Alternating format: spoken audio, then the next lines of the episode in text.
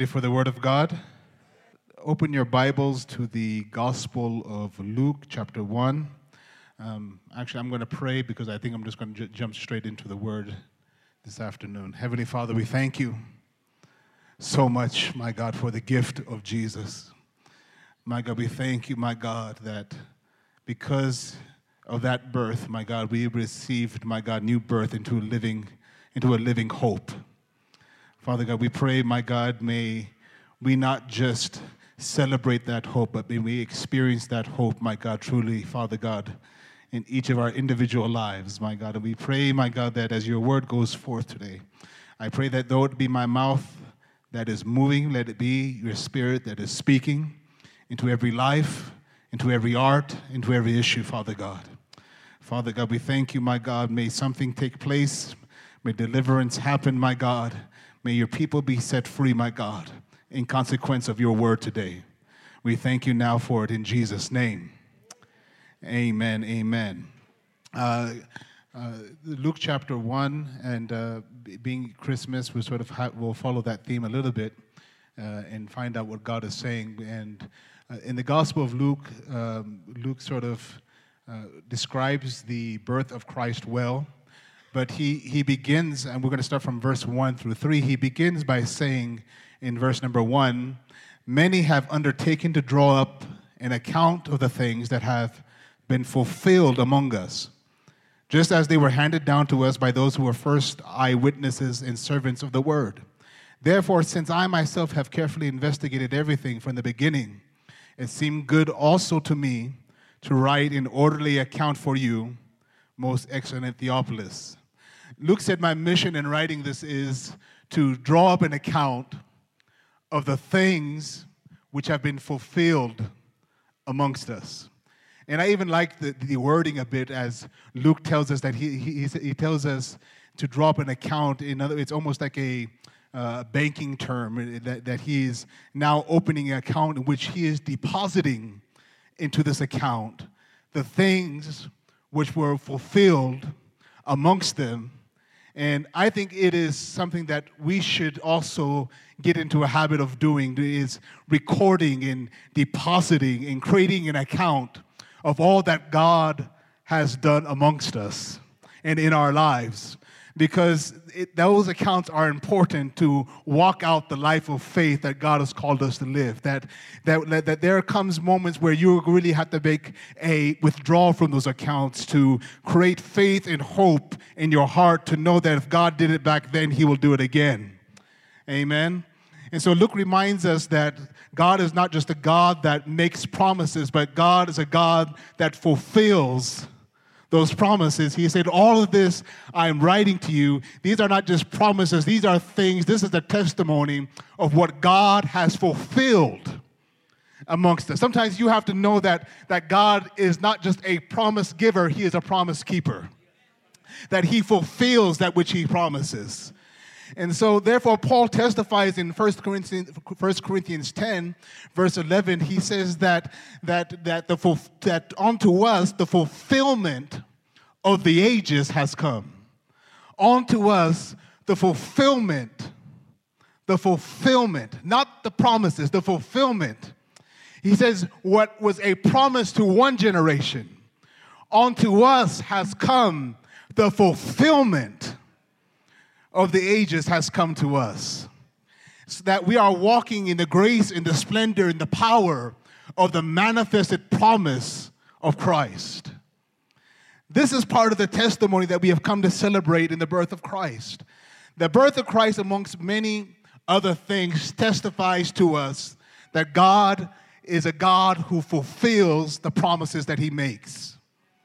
So, Paul in when Paul in Romans chapter 8 Verse 32, he says, He who did not spare his own son, but delivered him up for us all, how shall he not also with him freely give us all things? In other words, it tells us that if God fulfilled his promises in giving us Christ, that fulfillment of that promise should testify, be a testimony to every other promise that God has given to us, that he, if he fulfilled that promise, how much more will he not also fulfill every other promise that God has given to us? And this is exactly in what Elizabeth is testifies also to Mary in Luke chapter 1, verse 45. And we're going to go, go through little passages here and there of the Christmas story. But Elizabeth, when Mary comes to Elizabeth after the encounter with the angel, one of the things that Elizabeth declares unto Mary, he said, she says to her, Blessed is she who believed, for there will be a fulfillment of those things which were told for her, uh, which were told her from the Lord. Help me sort of testify on this Christmas Sunday. Help me testify to your neighbor and tell them there will be a fulfillment. That's a good warm up. But now I want you to say to them, like you really believe it, because somebody needs to hear and know that there will be a fulfillment. Yeah, there will be a fulfillment. Yeah, when God gives you a promise, it means that there will be a fulfillment. That God does not make a promise that he does not keep. He is not a man that he should lie nor the Son of Man that he should change his mind. That no longer how long ago that he made you the promise. Even the promises that you forgot about. When God makes a promise, he does not forget about the promises that he made.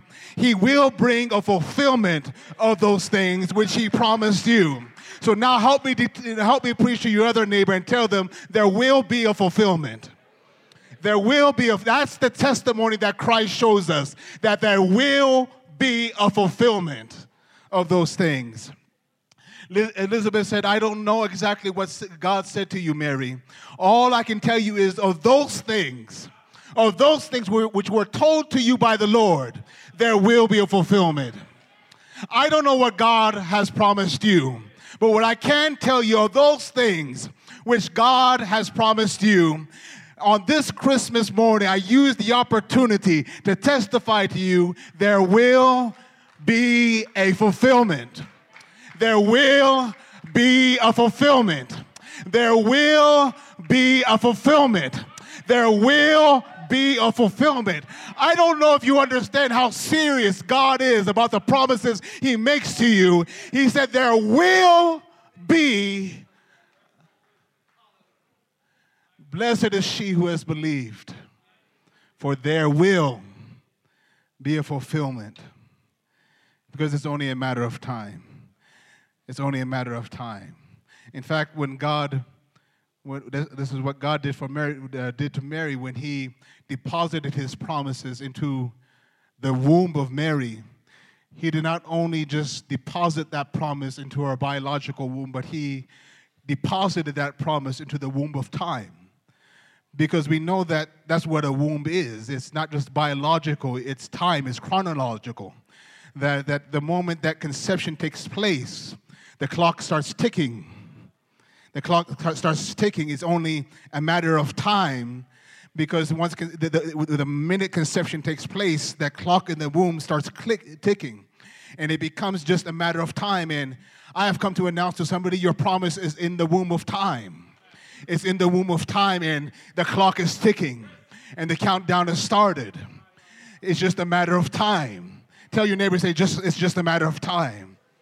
Yeah, it's just a matter of time. Ask any farmer that deposited a seed into the ground. He will just tell you it's just a matter of time. The moment the seed goes into the ground, the clock starts ticking. It's just a matter of time. It's not just an if, it's just a when, it's just a matter of time. And that's what Gabriel came to tell Mary that the clock is ticking and there will be a fulfillment now. That it's not just promised, there's a countdown that is initiated. And now it's just a matter of time. The clock is ticking, and your time of delivery is drawing closer. How do you know the time of delivery is drawing closer? I want to speak to everybody who, in this last season, has been feeling an unusual pain and unusual pressure and, and, and, and, and, and, and unusual circumstances. And even you've been again, you're beginning to feel the squeeze of life in an unusual ways. And, and what's funny is the pressure is not even really coming from the outside. The pressure feels like it's coming from the inside of you. I want to let you know that that pressure that you've been experiencing, it, that pain that you've been experiencing is a sign, is a signal that delivery is drawing closer. Isn't it interesting that the sign for a woman that, that she's about to give birth is pain? That that moment where she feels that, and I've never experienced it, but I watched it happen, and your wife gives you that look, you know, she says, It's time. I want to let you know that thing you've been experiencing it's been telling you it's time. In fact, when you really are in God's purpose and plan, you understand that things are not just allowed to happen to you, that nothing just happens, that everything that you go through, it, it, there is a rhyme and reason to it. I know it doesn't feel like it in the chaos of the moment, but we have the testimony of our own lives and a testimony of Scripture.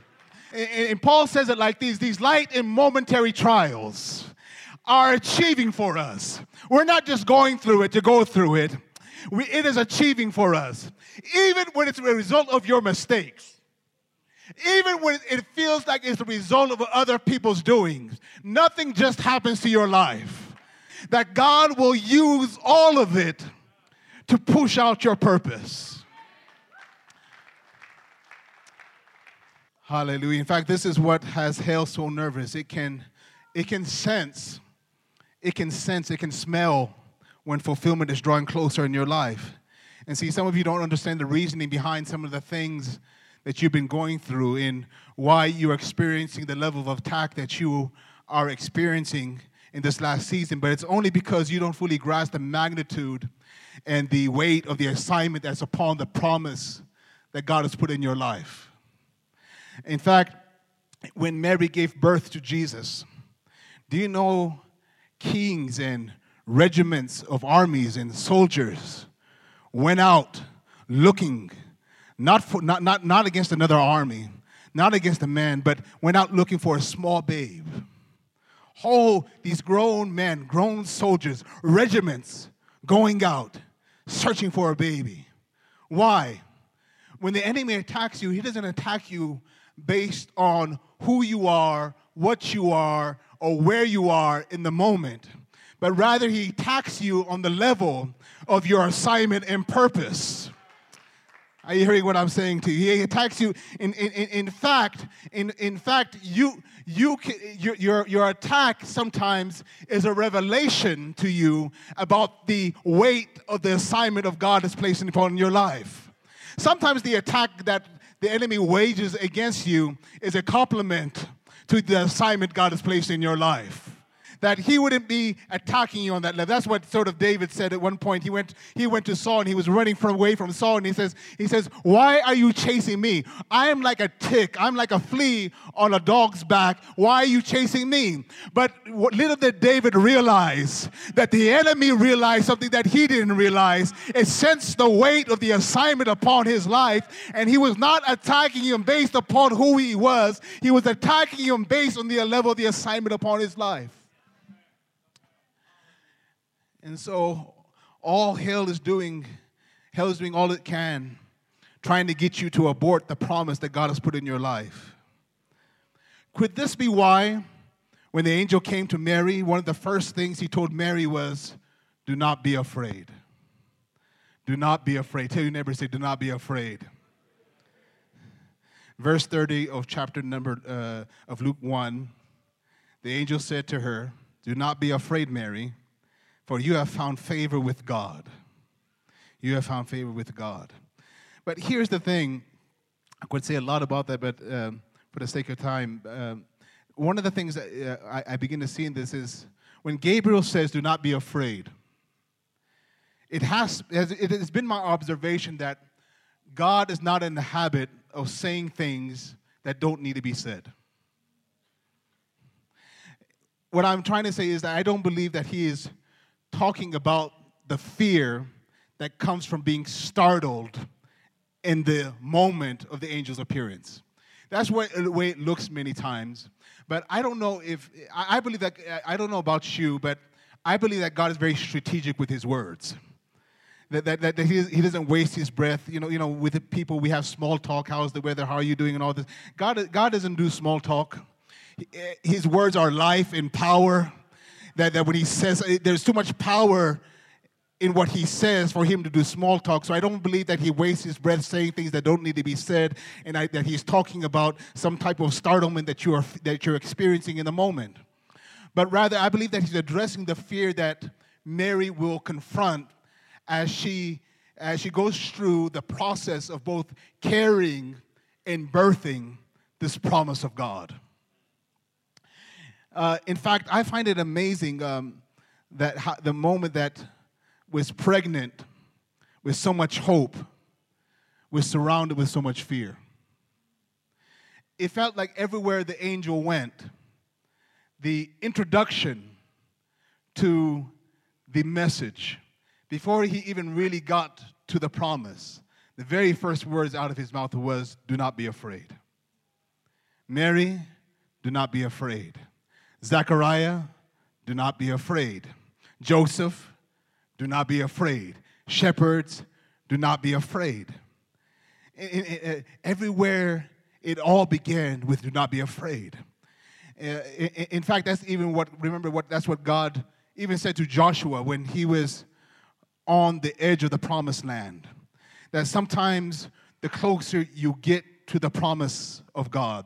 The closer you get to fulfillment, it feels like the attack intensifies and the fear intensifies and things intensify. And, and it's funny that he is right on the edge of the promise. And God comes to Joshua and tells him, Do not be afraid, do not be discouraged. And in fact, about three times, he tells him, Do not be afraid. Do not be discouraged. Do not be afraid. Do not be discouraged. Did I, have I not command? It, it, it was not even a suggestion. The Bible says he commanded Joshua, do not be afraid. Do not be afraid. Do not be afraid. Do not be discouraged. It's funny, he didn't talk about even discouragement when they were in the wilderness. But somehow it feels like the closer you get to the promise of God it, it feels like it, it, it's, it's funny how the closer you get to the, to the promise, you would think that you will be encouraged the closer you get. But somehow the enemy knows how to get you discouraged and intimidated the closer you come to the promises of God. And so everywhere the promise comes, he keeps the, the angel keeps saying, Do not be afraid, do not be discouraged. And, and see, my question is, why would the angel feel the need to address the fear if it did not matter to the equation of what God was doing. But the fact the angel addresses their fear before he addressed their promise tells me that fear was a barrier that stood between them and them being able to receive the promise of God. In fact, coming back to Joshua again, you, you find in the passage here, Joshua is, he's about to enter the promised land where he's about to, he is about to uh, confront all these different uh, races and these different enemies of Israel, the Jebusites and the Amorites, and, and I call them all the ites. You know, the, the, the, the, listing goes on, and even the Bible talks about the, the, uh, the race that created uh, Goliath was also there. And, but God doesn't talk about any of those things. Doesn't talk about all those enemies that he's going to. Inf- instead, he starts confronting Joshua's fear. Do not be afraid.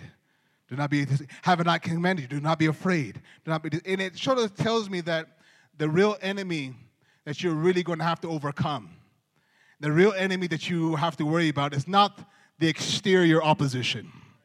It's not the exterior needs. It's not all these things you're going to face on the outside, but the thing that you're really going to have to confront is the fear within your heart the stuff that you're going to have to confront is, is all up in your head. And, and, and, and this is what this is what God chooses to address and to challenge as Joshua is about to set out into the promise. He said, What you really have to worry about, uh, Joshua, is not all those people out there, but it's the mentalities and the fears and the questions and all these things that, that, that are inside of here. And if you can overcome this, you can t- take possession of that. Are you hearing what I'm saying to you? And so this is why I believe that God, everywhere He goes, he, he, he, before He starts talking about the promise, He begins to confront our fears. See, fear cannot stop what God is doing, but fear can blind you to what God is doing. Fear cannot stop what God is doing, but fear can keep you from embracing what God is doing. And see, the thing about fear is that fear will make you make you run from the things that you should be running towards and run towards the things you should be running from. And that's what the Bible, in fact, the Bible says when, when Joseph found when um, Joseph found Mary to be with child, the Bible says that he had in mind to put her away quietly. That's what the Bible says. Until a, an angel appeared to him in a dream. And the Bible says, as he appeared to him in a dream, God, the angel said to Joshua in the um, Joseph in the dream, he said, Joseph, do not be afraid to take Mary as your wife. Because fear is about you to, to cause you to put away what you should be embracing and embrace what you should be putting away.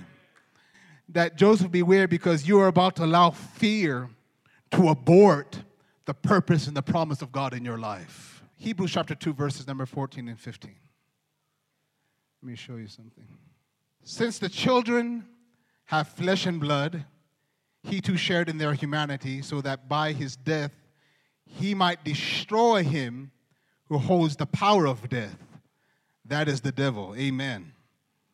Destroy, destroy him who holds the power of death. That is the devil. And free those who all their lives were held in slavery by their fear of death.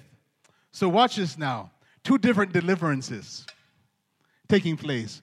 One is deliverance from Satan, who, hold, who held the power of death, but also, but the thing is, they were not held in slavery by death, but rather they were held in slavery by their fear of death.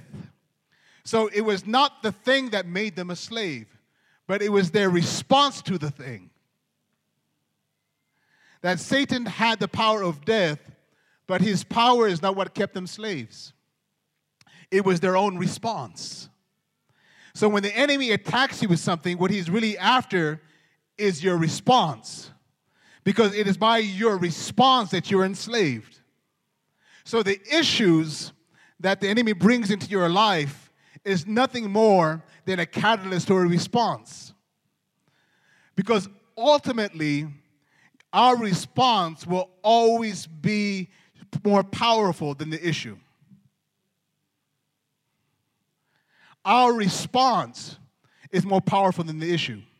In fact, I'll give you this your life is not a product of what happens to you. Your life is a product of your response to what happens to you. David, the whole thing with David and Goliath tells us that Israel and David faced the same Goliath. What, what uh, separated the two of them is not the obstacle they faced or the thing they were going through, but their response to it. And so, the, the arena where our freedom is either lost or won is the arena of our response. So Jesus said, I have come to set you free, not just from the issue, but from your fear of it. Is that good? He, he, he came to set us free from our fear of it because fear makes us a slave. What a chain is to a slave, fear is for us. In that, what does a chain do? A chain controls your, uh, it controls your movements controls how far you can go, controls how far you can stretch, controls how far you can reach. It, the, the chain controls your movements, controls how far you go. And so, in other words, fear is a controlling spirit. Fear is a. In fact, Goliath, Goliath, that's what Goliath was. He was a controlling spirit. Imagine for 40 days and 40 nights, Goliath held the whole nation at bay without touching them. For all the boast that he made, he laid not a finger on them. They never met swords. Never, ne- it, they never touched them. He never touched them. There was no inter- there was no physical interaction. There was no physical battle that ever occurred. It, he held them all through fear. In fact, when Goliath was holding them back, he was holding them back in their own territory. That the enemy drew their battle lines in Judah itself, which means that fear was keeping them behind the lines of what rightfully belonged to them. And I have to ask the question what is fear keeping you from? Because fear is designed to control you, to keep you behind the lines of your purpose, to keep you behind the lines of your potential, They keep you behind the lines of your promise. It, it is a controlling spirit. This is why the Bible says in, in 1 Timothy, first, uh, I'm sorry, 2 Timothy rather, 1, it tells us that God has not given us the spirit of fear, but of power, of love, and of a sound mind. I want everybody to listen to me really clearly on this point that God never, ever, ever will ever communicate nor speak through fear. God will never, ever speak, communicate, or try to move you, or suggest to you, or encourage you through fear. God says, I have not. God, God said, I, God said, I want to make it clear. God said, I have not given you the spirit of fear. God says, if fear is in it, I want you to know I was not the author of it. It did not come from me. The suggestion did not come from me. God said, I do not use fear to move you. I use faith to move you. I don't use fear to move you. God said, I have not given you the spirit of fear. The Bible says faith comes by hearing and hearing by the word of God. God said, if, it, if I spoke it, it should create faith. It should create hope. It should create encouragement. It should create peace. It should create joy. Even if God is rebuking you, it will still produce faith. It will still, it will still produce hope and I, have taught this a little bit before, but if you go, go throughout all the scriptures, even when God was rebuking people, he always left it at a point of faith. He, he would go on, he said, I'm going to do this, I'm going to do that. At the end, he said, but nevertheless, I will leave a remnant. That is the nature of God. He said, I'm going to leave you with faith, I'm not going to leave you with fear. Hallelujah. God has not given us the Spirit, not the feeling, the Spirit. You, see, fear is more than a feeling, it's more than emotion. God sort of reveals it for what it is. He said it's a spirit, it's a controlling spirit. Fear is a spirit feeding you a story based on a selective interpretation of the circumstances that surround you. In other words, for instance, I'll, I'll say it like this for instance, we talked about earlier how how sometimes labor pains is a sign of birth. But there can be different interpretations of that pain, right? You can either say, My time of delivery has come, or you can say, I'm going to die. the women said, That was the opportunity, women. There's an interpretation. And sometimes what the spirit of fear will do is feed you an interpretation based on what you're experiencing. How do I? The Bible says that Jesus was led by the Spirit into the wilderness to be tempted of the enemy. Okay? Now, this was a process that God was taking him through to gain victory for us. That's another uh, sermon. But, but here's my thing the enemy can give you an interpretation of that process. And that's what the enemy was trying to do. If God is with you, if you are the Son of God, then why are you going through this? If you are the Son, the enemy was trying to give him an, an interpretation about what he was going through. And that's what the enemy will do in your life. He will give you an interpretation of what you are going through.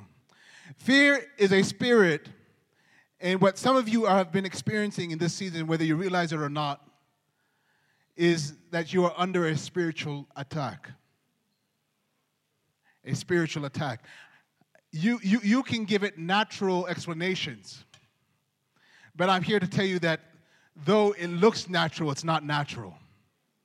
I want to testify that the pressure you've been undergoing, the assault that you've been experiencing, is not just the right combination of circumstances, but it's, it is spiritual in origin. You may ask, why is that relevant for us to know? If you have a fire in your house and it's being fueled by something dry, like paper or cloth or wood, something dry, you pour water on that fire, the fire will go out.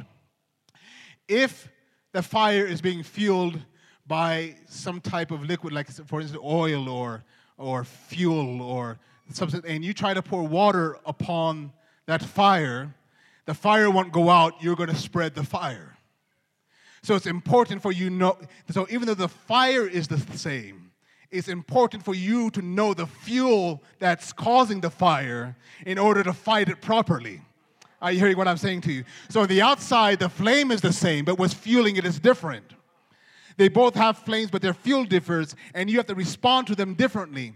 And see, some of, I said that because some of you had just you've been going out of your mind because in the season because it feels like like so many things are happening and you're pouring water upon it, trying to put the fire out, trying to put the fire out in the situations and trying to put the fire out in your mind. And it feels that no, no, no, much, no matter how much water you feel like you're pouring upon the situation or pouring upon the thought or pouring upon the worry, it just feels like the, the, the, the situation is getting worse and the fire is spreading. And, and, and because it is because you're trying to use logic and intellect to solve a spiritual attack. And it does not work. There's moments for you to use logic. There are some situations that need logic, but you have to know the source of the issue. Because if you try to pour logic upon something that's spiritual, all that's going to happen is you're going to spread the fire. Is that good? And, and so, and, the, and you know the way that you address an oil fire is that you have to smother it. You have to suffocate it. You have to rob it of oxygen. And see, when the angel said to Mary, Do not be afraid, I don't think the angel is saying, Do not feel fear. Because I don't know if it's possible not to feel fear. Are you hearing what I'm saying? God does not command you something that's not in your power to do if he commanded you, that means that there, there's some level of power for you to obey it. Otherwise, it wouldn't be a fair command. I don't think he's saying do not feel fear. I don't think he's not. He's talking about feeling, but I, rather, I believe that what the angel is saying is do not respond to fear. There is a difference between feeling fear and responding to fear. And I believe what God, what the angel was saying is do not respond to fear. Don't, ha- don't engage it. Don't have a conversation with it. Because the more you engage it, the more you try to respond to it, it's like you're giving it oxygen. You, you, you need to suffocate it with neglect. Can, can I show you something? In Nehemiah chapter 6, uh, verses 1 through 4, uh, to give you background, Nehemiah has been called to rebuild the walls of Jerusalem. And there he is rebuilding the walls of Jerusalem, but all throughout, it, it, I, when, if you got, if maybe throughout this week in your own private devotion time, go take a read of Nehemiah, even from chapter 1 onward. But they rebuild the wall, but they do it under constant threat, under constant harassment uh, and, and it, it's constant all throughout the book of Nehemiah as they're rebuilding the wall. The enemy is, in fact, the, the, the attack, it's so intense at one point. The Bible says that Nehemiah instructed the men of the wall to carry a hammer in one hand and a sword in another. That's how, how, how, how intense the threat was. But what's interesting is that all throughout the book, the enemy actually never physically attacks all throughout the book. Constant threats, constant harassment, constant uh, rumors, constant. It's just constant. It's constant. You, you can imagine where I mean they're they're keeping they, they have night watches. They have swords and ha- they, but not one time throughout the book is there a physical or uh, altercation. What it was was a psychological warfare. It was warfare in their minds. It was warfare in their thoughts. It was warfare in their hearts. This, where, this is where the attack was. And this is, let, let, let me, Nehemiah 6. Uh, I tell you what, let's, for the sake of time, da, da, da, da, 6, 1 through, uh, let's go to verse 6, 6, 6. Now it happened when Sanballat, Tobiah, Geshem, and the, the Arab and the rest of the enemies heard that I had rebuilt the wall and that, and that there were no breaks left in it. Though at that time I had not hung the doors and the gates, that Sanballat and Geshem sent to me, saying, Come, let us meet together among the villages in the plain of Ono. But they thought, watch this, but they thought to do me harm. So I sent messengers to them, saying, I am doing a great work, so I cannot come down. Why should the work cease while I leave it and go down to you. Verse 4 But they sent me this message four times, and I answered them the same manner. Now, verse number 9, watch this.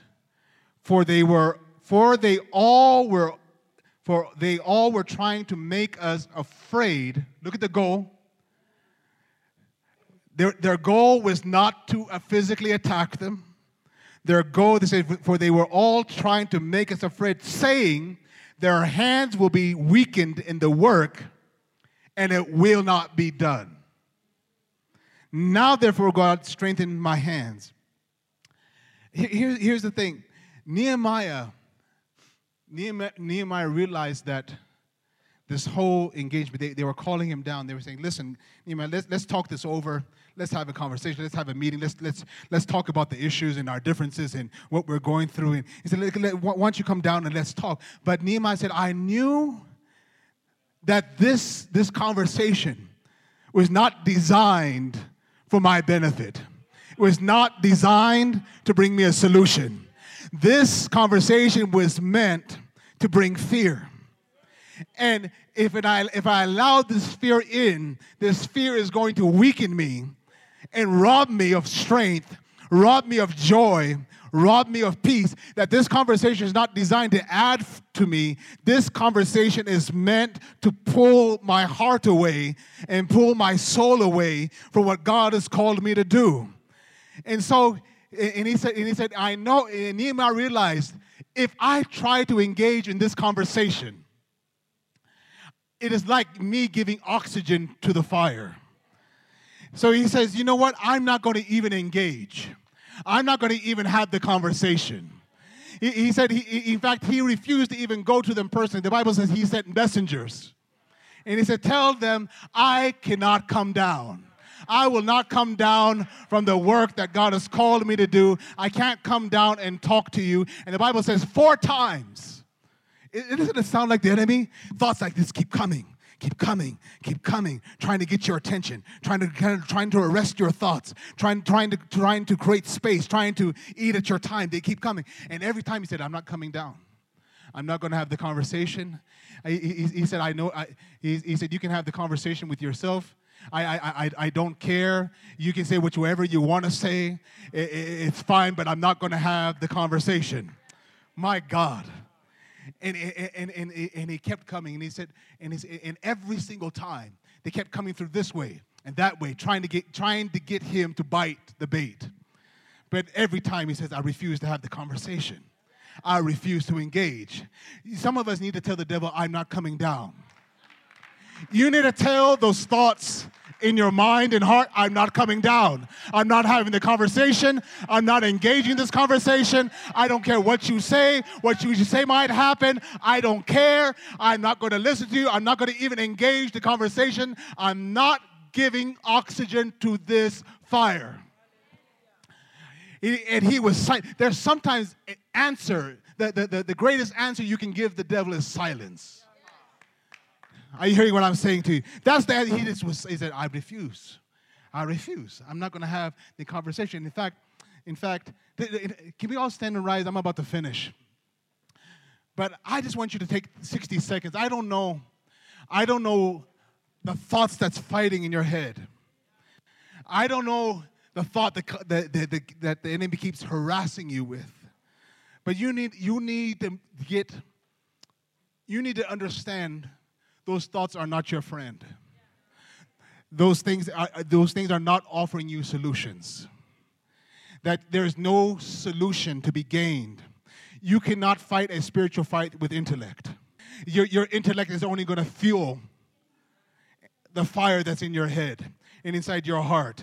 And you're, you, I, I know you're thinkers. Some of you are thinkers. You like solving problems in life. Maybe, maybe the tools of your life and your experience of your life has taught you to engage with it with your intellect and with your knowledge. But I'm telling you right now, that thing is not designed to be your friend. The Bible says that Nehemiah realized, he said, I am not coming down. I am not coming down. I am not coming down for what God has called me to do. You know what I love? And we're going to pray in a moment. That Nehemiah, you see, there was a choice. He said, For me to engage this means to neglect that. And that's what the enemy wants. He wants your passion and your energy to be finished here so you won't have the strength to engage that over there. And he said, I have a choice to make. I can't engage this and engage you at the same time. So he said, I have a choice. I'm going to engage my promise. I'm going to engage with my calling. I'm going to engage my purpose. And you see, there's something that the enemy is trying to distract you from. There's something that the enemy is trying to pull your heart from, and your mind from, and your passion from. But you need to get set your heart like flint. Like Nehemiah said, I will not come down. I'm staying engaging his promises. I'm, I'm staying, and see, some of you, you know what God has been saying to you. You know the promise that, that, that despite, despite what you're experiencing here, despite the struggle, God has been giving you promises. God has been speaking to you. And this is even what the angel told, told Mary. He said, You're blessed, you're favored, but do not be afraid. And Mary at the end, she said it's something so powerful. She finished, she finished it so, so powerfully. She said, Let it be to me as your word has declared. In other words, Mary said, I'm not going to engage my fears. I'm going to engage my promise. I'm going to engage what you spoke to me. You've given me a promise. You've given me a word. I'm going to stay up there. I'm not going to come down here. Is anybody ready to say, I will not come down? I will not come down. Devil, I'm not coming down from, I'm not coming down to talk. I'm going to talk to my promise. I'm going to talk to my God. I'm going to talk to my hope. I'm going to engage my purpose. I'm not coming down. Heavenly Father, right now, in the name of Jesus, my God, we cast down every imagination. My God, we pull down every stronghold of the enemy now, my God. My God, every thought, every pretense that exalts itself against the knowledge of God, that exalts itself against the knowledge of your truth and promises in our life, my God.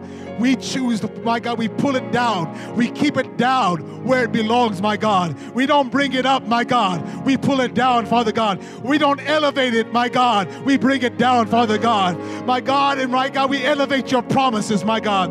We elevate what you declared in our lives. We elevate your purpose in our lives. We elevate, my God, our, your hope, my God, that you put before us now, my God. Father God, let it be unto us, my God. Let it be unto us us as your word, as your word, not my fears, but as your word, my God. Hey, my God. We refuse to come down in, Lord. We refuse to come down. My God, you've called us for a great work a great work, my God. And it's, it's going up right now. That's what the enemy is afraid of. He sees the walls coming up. He sees his, your, God's promises coming up in your life. He sees God's purpose coming up in your life. But I will not come down. We pull it down now. Shay, Shay, Shay, Shay. Oh, Lord. Jesus, Jesus, Jesus. Jesus, my God. Holy Spirit, we invite you. We invite you, my God. The battle is not ours, my God. We don't even have to fight the battle. We don't have to go down to fight the battle. My God, the battle is yours, my God. My God, we don't pretend the battle is ours, my God. But my God, we leave it there, trusting that you will do battle on our behalf, my God. Say to the Lord, rebuke you. The Lord silence you. Right now, in the name of Jesus. Give us the grace. Give us the grace now to commit our hearts, to commit our thoughts to commit our vision, to commit our focus to what you have said and what you are doing in our life, my God. Give us great discernment now.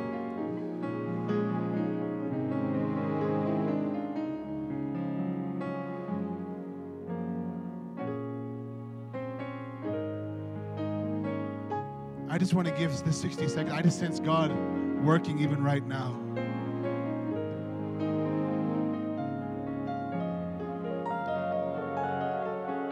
Go ahead, you tell it. I'm not coming down. I'm done.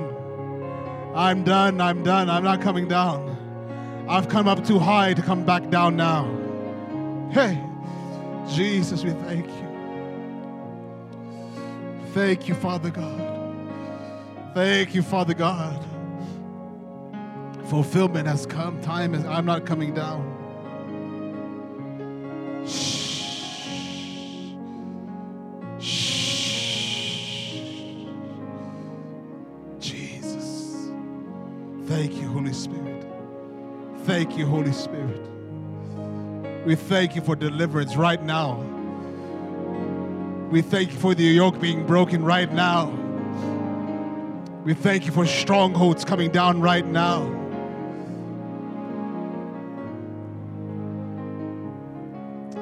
We thank you, Jesus.